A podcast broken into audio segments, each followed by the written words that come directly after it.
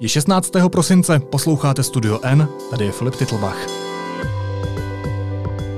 Dnes o zákulisí vlivné investiční skupiny Penta zmítané korupčním skandálem a o tom, že firmy z Babišova fondu se soustředí na nevyléčitelně nemocné.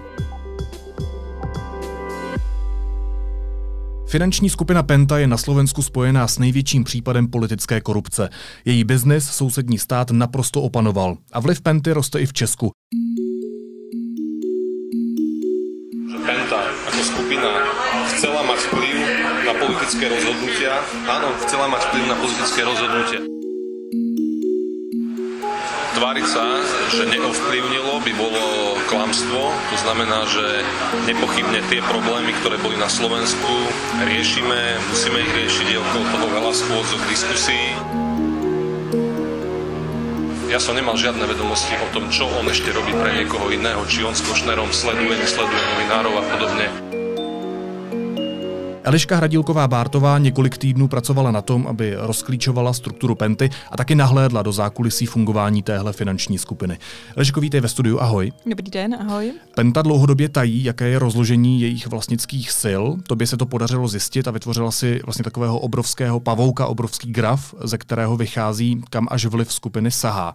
Jak náročné to bylo rozklíčovat a jak se to podařilo? Tak právě tenhle ten náš model, který se snažíme v Enku dělat, to rozklíčování vlastnických sil, vlastně nejen Penty, ale třeba dělali jsme i eh, Impéria pana Babiše nebo Kellnera a podobně. Vždycky je postaveno na tom, že se snažíme jít vlastně až do té poslední firmy a zmapovat skutečně eh, celé, celou tu biznisovou strukturu konkrétní skupiny. Takže stejně tak tomu bylo i nyní u Penty, že jsme si prostě dali tu práci a snažili se dohlédnout a dohledat vlastně poslední úplně firmu, všechno. kterou úplně všechno, eh, co ovládá ovládají. Samozřejmě bylo to obtížné v tom, že eh, Penta, eh, podobně jako i další skupiny, eh, má řadu firm v daňových rájích, nebo například na Kypru. Penta, pokud se nemýlim, tak jsme jich tam našli nějakých 34 nebo 35 firm, které mají na Kypru, takže jsme museli jít i do zahraničních rejstříků a jak už si zmínil, tak vlastně podařilo se nám vypátrat, že ta klíčová společnost, přes kterou celou tu skupinu ovládají, je na ostrově Jersey, což je jeden z nejtvrdších daňových rájů. Takže eh, jako náročné to bylo, eh, protože Právě museli jsme jít do těch zahraničních rejstříků a tam rozkrývat, eh, jakým způsobem vlastně je která konkrétní firma vlastněna a jaká ta majetková struktura tam je. Často to nebylo jako jednoduché napřímo, ale museli jsme třeba jít do nějakých konkrétních dokumentů a podobně. Pojďme se zastavit u ostrova Jersey, ty jsi to sama zmínila. Eh, ten ostrov byl letos zařazen v žebříčku nejagresivnějších daňových rájů, informovalo o tom BBC. Proč tam Penta usídlila eh, tu svoji ústřední firmu? Co z toho má? Tak je to, jak jsi zmiňoval, vlastně je to daňový ráj a jeden z nejtvrdších, to znamená eh, v tom indexu, do kterého byl zařazen letos, eh, se vlastně eh, zařazují jakoby destinace, které umožňují největší daňové úlevy a tím pádem i v podstatě zkracují peníze, které jdou do těch firm, ve kterých jako původně ta firma sídlí nebo ze kterých pochází. Takže jako ten motiv je jednoznačný, samozřejmě samozřejmě prostě daňová úspora, což eh, i manažer Penty, když jsem s ním vedla rozhovor, potvrzoval, že to je jeden z důvodů, proč eh, tam své ústřední eh, sídlo umístili. To asi a... není úplně etické, ale ne? Tak to je úhel pohledu, tak samozřejmě lidé z biznesového prostředí to vnímají tak, že když ta možnost je, tak je to legální, tak hmm. proč ji nevyužít. Eh, takže tohle je jeden pohled, samozřejmě ten druhý je etický, eh, protože pokud ta firma, což v případě Penty, tak je většina vlastně jejich firm je v Česku a na Slovensku, tak by se nabízelo, aby eh, ty daně platily skutečně všechny tady. My jsme ultimátně jsme na Jersey, máme, máme tři entity, tři města, cez ktoré vlastníme firmy. Jersey, Kypr a Holandsko. Ano. Takže... Rozumím, ale tak Kypr tam dominuje, jo? A uh, jako vy tady mluvíte o tom, že je jasně daná uh, ta vlastnická struktura, jo? Uh, ale to vychází z toho, že když by třeba veřejnost se chtěla podívat, jestli tomu skutečně tak je, tak uh, na tom Jersey uh, tuhle tu informaci nezjistí, jo? Uh, protože prostě ta struktura vlastnictví firm je tam taková, že se to nezveřejňuje. Uh, tak... Čo, čo znamená verejnost? Že bežný občan, že se chce pozrieť? Jasně, jasně. Tak my jo, jsme že musí vycházet z toho, no. že, že, že to tak je. Teď teda jakoby ten slovenský registr koncových vlastníků, který ano. tomu dává jiný rozměr, jo. ale když říkáte o tom, že to je jako uh, transparentní, tak z pohledu jakoby veřejnosti není. Jo. No já hovorím z pohledu, z pohledu hmm. toho, ako fungují privátné firmy tohto typu, to považujem, že jsme jedni z najtransparentnějších, to je náš názor. Ale uh, prostě ten biznisový pohled je jiný a prostě když ten zákon to umožňuje, tak oni toho samozřejmě využívají. Ostatně i oni sami uh, říkají, že eh, pokud jim to nikdo nenařídí, tak prostě eh, dál budou hledat způsob, jakým způsobem se prostě eh, si od těch daní ulevit. Aneško, mě by zajímalo, proč to své vlastnické rozložení sil ta Penta vlastně tají. Jaké jsou ty její motivy, nebo můžou být? Je fakt, že mě to velmi zarazilo, když eh, jsem se snažila zjistit, eh, jaké to rozložení vlastnických sil je a že to nikde vlastně neuvádějí, protože většinou eh, je to jasně dohledatelné a ti majitelé se nějak neskrývají tím, kolik procent třeba ovládají v té firmě. Hmm. O motivacích jako lze pouze spekulovat. Je možné to, že prostě nechtí dát vědět, kolik třeba procent eh, by mohlo jít eh, tomu danému člověku z té firmy.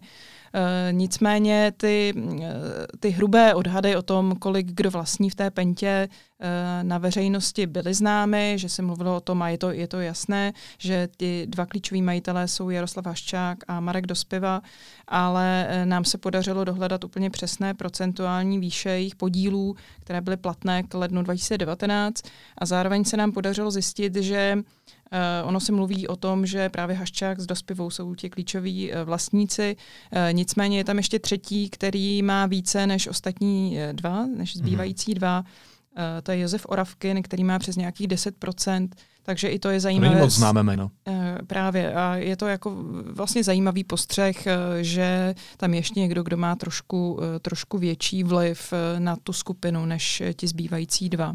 Každopádně ta tvoje práce má několik rovin, kromě toho grafu, o kterém teď mluvíme, tak si taky zveřejnila rozhovor s manažerem Penty Martinem Dankem, kterého se ti podařilo rozmluvit. Když budu parafrázovat z toho rozhovoru, tak on řekl, že sledování novinářů je normální komunikační zápas, nejsou nedotknutelní. To mimochodem zmínil v souvislosti souvislosti hmm. s Janem Kuciakem. Ako osoba, ktorá je terčom novinárskeho záujmu a má o sebe pocit, že sa na ňu neoprávnene útočí, že je no, istými novinármi cieľene diskreditovaná a rozhodne sa, že chce prejsť do ofenzívy a chce ukázať, že ľudia, ktorí ho diskreditujú, že nemajú legitimitu na to, aby ho diskreditovali urobiť to totálne, že nazvem to legálnymi prostriedkami, že napríklad zhromaždí si aj nejaké informácie z verejne dostupných zdrojov a urobí tiskovku a povie, vy osoba XY nemáte právo na mňa útočiť, vy ste taký a taký, tak to považujem za úplne normálny keby komunikačný zápas, akých prebiehajú desiatky v našom priestore a nemyslím si, že novinári sú z tohto pohľadu akože absolútne že nedotknutelné osoby, ktoré nikto nemôže kritizovať. Jak ten rozhovor poodhalil myšlení manažerů téhle finanční skupiny? Já musím říct, že mě vlastně už během toho rozhovoru eh, vlastně velmi překvapilo, jakým způsobem pan Danko odpovídal a že to nebyl um, takový ten přístup uh, jakoby empatický k tomu, co se vlastně stalo na Slovensku, kde byl zavražděn Jan Kuciak, novinář, společně se svojí snoubenkou a kdy uh, Penta uh, se ukázalo, že Penta, respektive Haščák, spolumajitel, byl v kontaktu s, mm, s panem Kočnerem, který byl obžalovaný z vraždy nebo z objednání vraždy eh, tohoto novináře, tak bych čekala, nebo jsem čekala, že pan Danko bude mnohem víc pokornější, Eh, a mnohem eh, a bude jakýmsi jako jednoznačným způsobem eh, odsuzovat to, co hmm. se stalo. Ale on v podstatě zvolil strategii, že přesně jak si citoval, že prostě řekl, začal jakoby omlouvat to, co se vlastně, co tomu předcházelo té vraždě, což bylo prostě právě sledování novinářů a podobně, které označil za normální prostě způsob komunikačního boje. Eh, samozřejmě odsoudil to, že pokud se to děje eh, nelegálně, takže to je prostě nepřijatelné. Jo. Ale překvapil mě ten styl, jaký hmm. k, tomu, k tomu přistoupil. Současně pro mě bylo velmi uh, zajímavé a zarážející, že um, on připustil, že že skupina Penta se ocitala někdy na hraně, či dokonce za hranou nějakých norem a vlastně mluvil o tom, že se setkávali s temnými postavami z jakési šedé zóny. A myslím si, že bylo velmi důležité, že pan Dankov v tom rozhovoru vlastně jasně říká, že se Penta snažila mít vliv na politické rozhodnutí a že se ji snažila maximalizovat. A to s ohledem na to, co vyšlo na Slovensku najevo v souvislosti s kauzou Gorila, eh, ve které je eh, pan Haščák, spolumajitel Penty, podezřelý z korupce, z uplácení politiků, je velmi důležitý moment, který v tom rozhovoru zazněl. Jo. Co si z toho má běžný čtenář vzít? Tady z té informace. Mně z toho trochu běhal mráz po zádech, Eh, že mi přišlo, že eh, takovéhle to uvažování bych čekala někdy v 90. letech, kdy skutečně eh, ty věci byly vnímané jinak a kdy nějaká etická laťka byla ještě jako trošku jako rozvolněná. Ale mě překvapilo právě, jak vlastně v jak temném prostředí, nebo do jak temného prostředí nás vlastně teleportoval ten, ten rozhovor, hmm. nebo aspoň mě. Jo. Takže co si z toho může vzít čtenář, eh, to bych jako nechala skutečně na tom, ať si to, ať si to lidi přečtou, protože myslím, že jako aspoň pro mě to byl velmi unikátní rozhovor, eh, na který budu jako dlouho vzpomínat a vlastně přemýšlet nad tím, eh, co pan Danko je za člověka, jestli to byl nějaký způsob jako damage control, anebo jestli skutečně nechalo. už se hmm. pohybuje v tom, jak to nazvat, bahně tak dlouho, že už z toho není schopen vyhlídnout. Nevím, musí posoudit čtenáři. Co se týče toho zákulisí fungování Penty, tak eh, ty si oslovila taky nejbližší zdroje z okolí téhle finanční skupiny. Co z těch rozhovorů, které si s nimi vedla, vyplývá? Předpokládám, že to jsou anonymní zdroje. Eh, je to tak, že já se vždycky snažím vlastně mluvit s co nejvíce lidmi, kteří eh, ty lidi nebo tu skupinu, o které píšu, znají velmi dobře osobně. A podařilo se nám tentokrát mluvit s, s řadou uh, osob, který uh, buď v Pentě působili, nebo byli s nima v úzkém jiném kontaktu.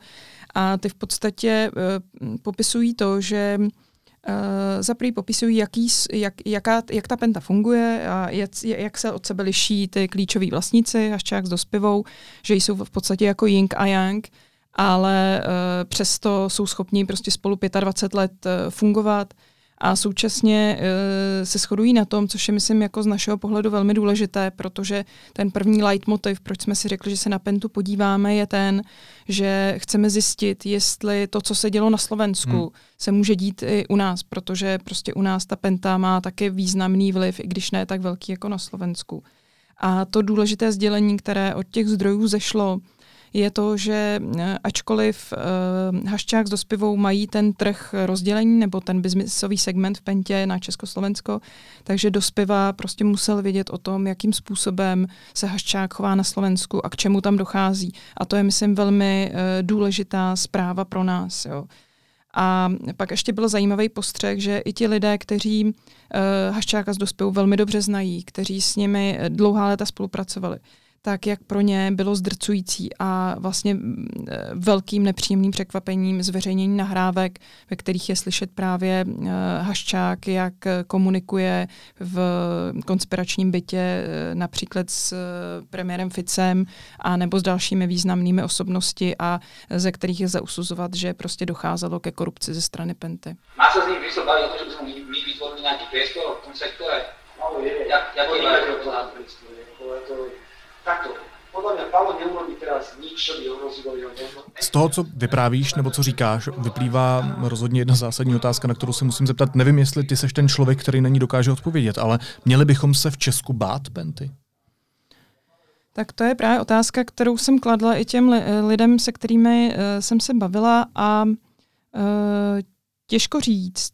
Každopádně jisté je to, že když si člověk poslechne nahrávky z té korupční kauzy Gorila, které unikly, tak z toho skutečně mrazí a jeden z těch zdrojů prostě říkal, že eh, on, když to poslouchal, tak eh, prostě proti tomu eh, se nelze nějak bránit, že to hmm. je evidentní pro něj, že se to dělo a že to je prostě nepřijatelné. Eh, takže to, co se dělo na Slovensku, je, myslím, jasně popsáno a minimálně, že existuje podezření, že tam docházelo eh, ke korupci. Uh, takže to je jakoby ta část slovenská, ale zároveň je prostě důležité si uvědomit, že ta penta působí i u nás a že vlastně taky, jak jako říká jeden z těch zdrojů, že prostě gorila dává tušit, že systém jejich práce je prostě skažený od začátku do konce, že prostě ten styl chování a e, toho biznisového e, přístupu k věcem mají prostě v nějakém genofoldu a že nelze předpokládat, že, že budou, budou někdy jiný. Jo. Hmm že oni se sice přizpůsobí těm trhům, na, které, na kterých jsou, to znamená, že v Česku ta situace je jiná, je jiný i politický nastavení a jiný i jakoby objem toho biznisu, který tu má. Jo. Ale prostě já můžu vycházet z toho, co mi ti lidé, se kterými jsem se bavila, říkají a ti prostě si myslí, že nelze oddělovat Česko a Slovensko, že prostě ten jejich styl, přístup eh, k tomu biznisu vlastně musí být stejný, akorát je modifikován podle toho trhu trhu, na kterém jsou. Říká investigativní reportérka deníku N Eliška Hradilková-Bártová. Eliško, díky moc. Hezký den. Já ještě dodám, že všechny texty o Pentě a taky grafy najdete na webu deníku N. Teď jsou na řadě zprávy, které by vás dneska neměly minout. Česko vyhostilo čtyři cizince, které policie před minulý týden zadržela v domech v Pražské Bubenči, jež užívá ruská ambasáda. Ani jeden z nich neměl povolení k pobytu. Velvyslanectví porušilo zákon i tím, že cizince nenahlásilo na policii. Policisté obvinili expremiéra Petra Nečase z křivé výpovědi. Podle nich v kauze zneužití vojenského spravodajství lhal, aby kryl svou ženu Janu. Jana Nečasová, dříve Naďová, figurovala v případu, co by hlavní obžalovaná. Washington v tichosti vyhostil dva pracovníky čínské ambasády, kteří neoprávněně pronikli na vojenskou základnu ve Virginii. Informovali o tom New York Times s tím, že nejméně jeden z Číňanů byl spravodajský důstojník působící pod diplomatickým krytím. Incident, k němuž došlo už v září, podle listu vyvolává obavy, jestli Peking nezesiluje své spravodajské aktivity na území Spojených států. A z berlínského hrobu se kdo si pokusil odnést ostatky někdejšího zastupujícího říšského protektora v Čechách a na Moravě Reinharda Heydricha, který zemřel na následky zranění způsobených československými výsadkáři.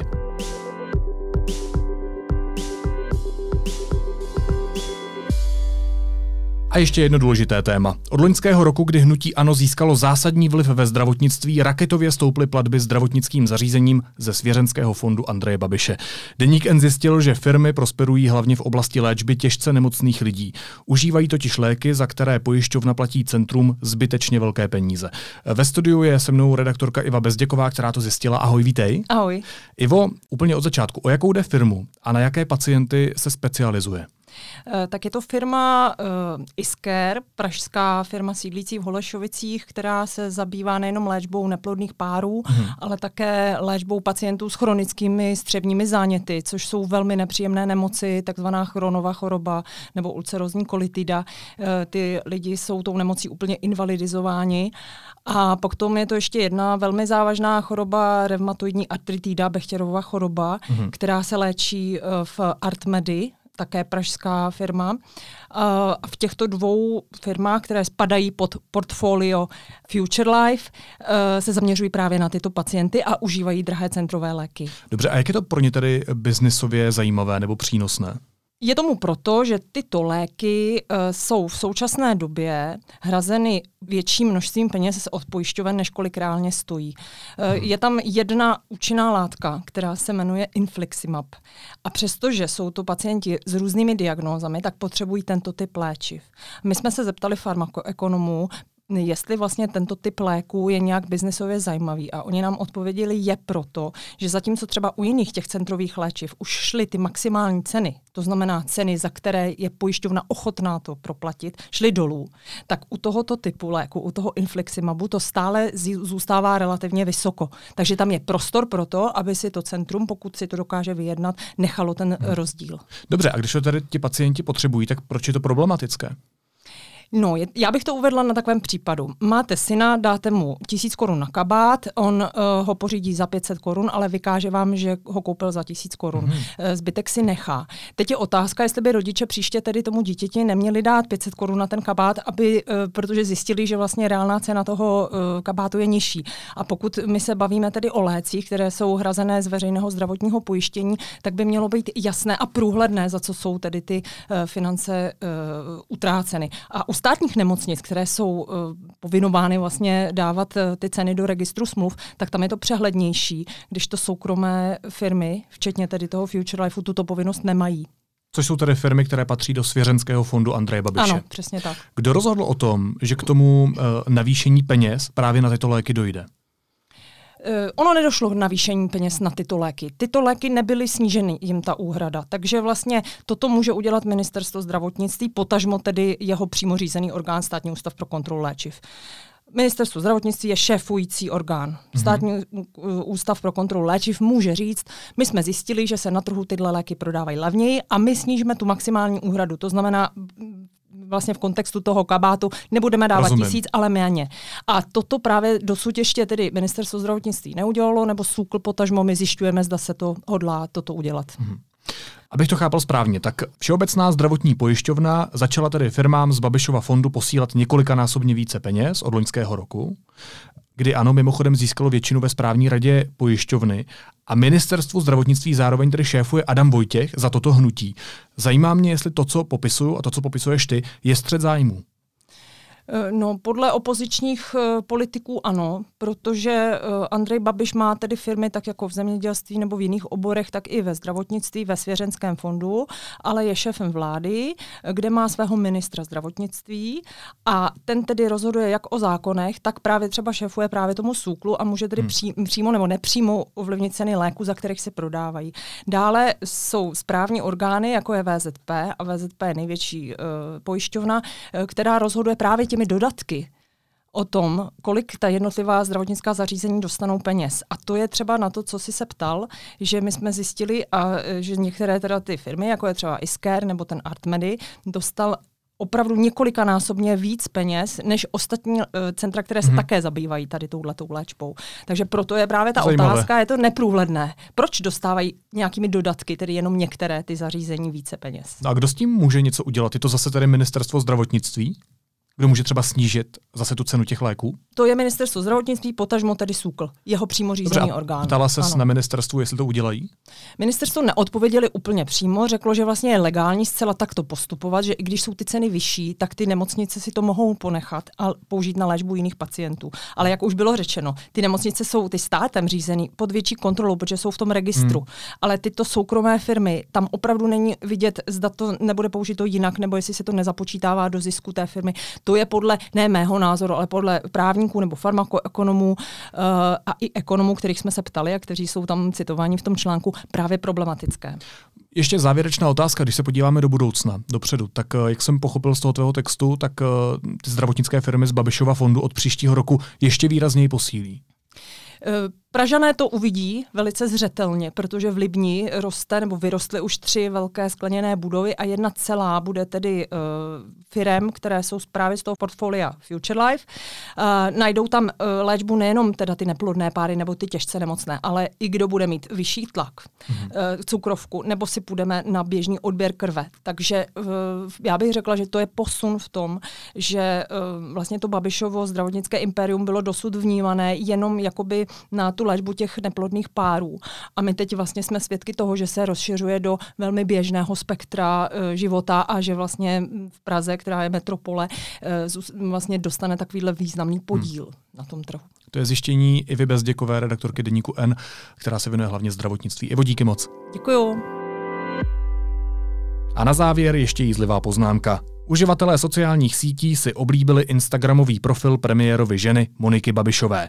Zvlášť tedy její poslední snímky z vánočního večírku, kde Monika v Santa Clausovském oblečku pařila s falešným knězem, anebo třeba s mužem v triku Lick My Lollipop.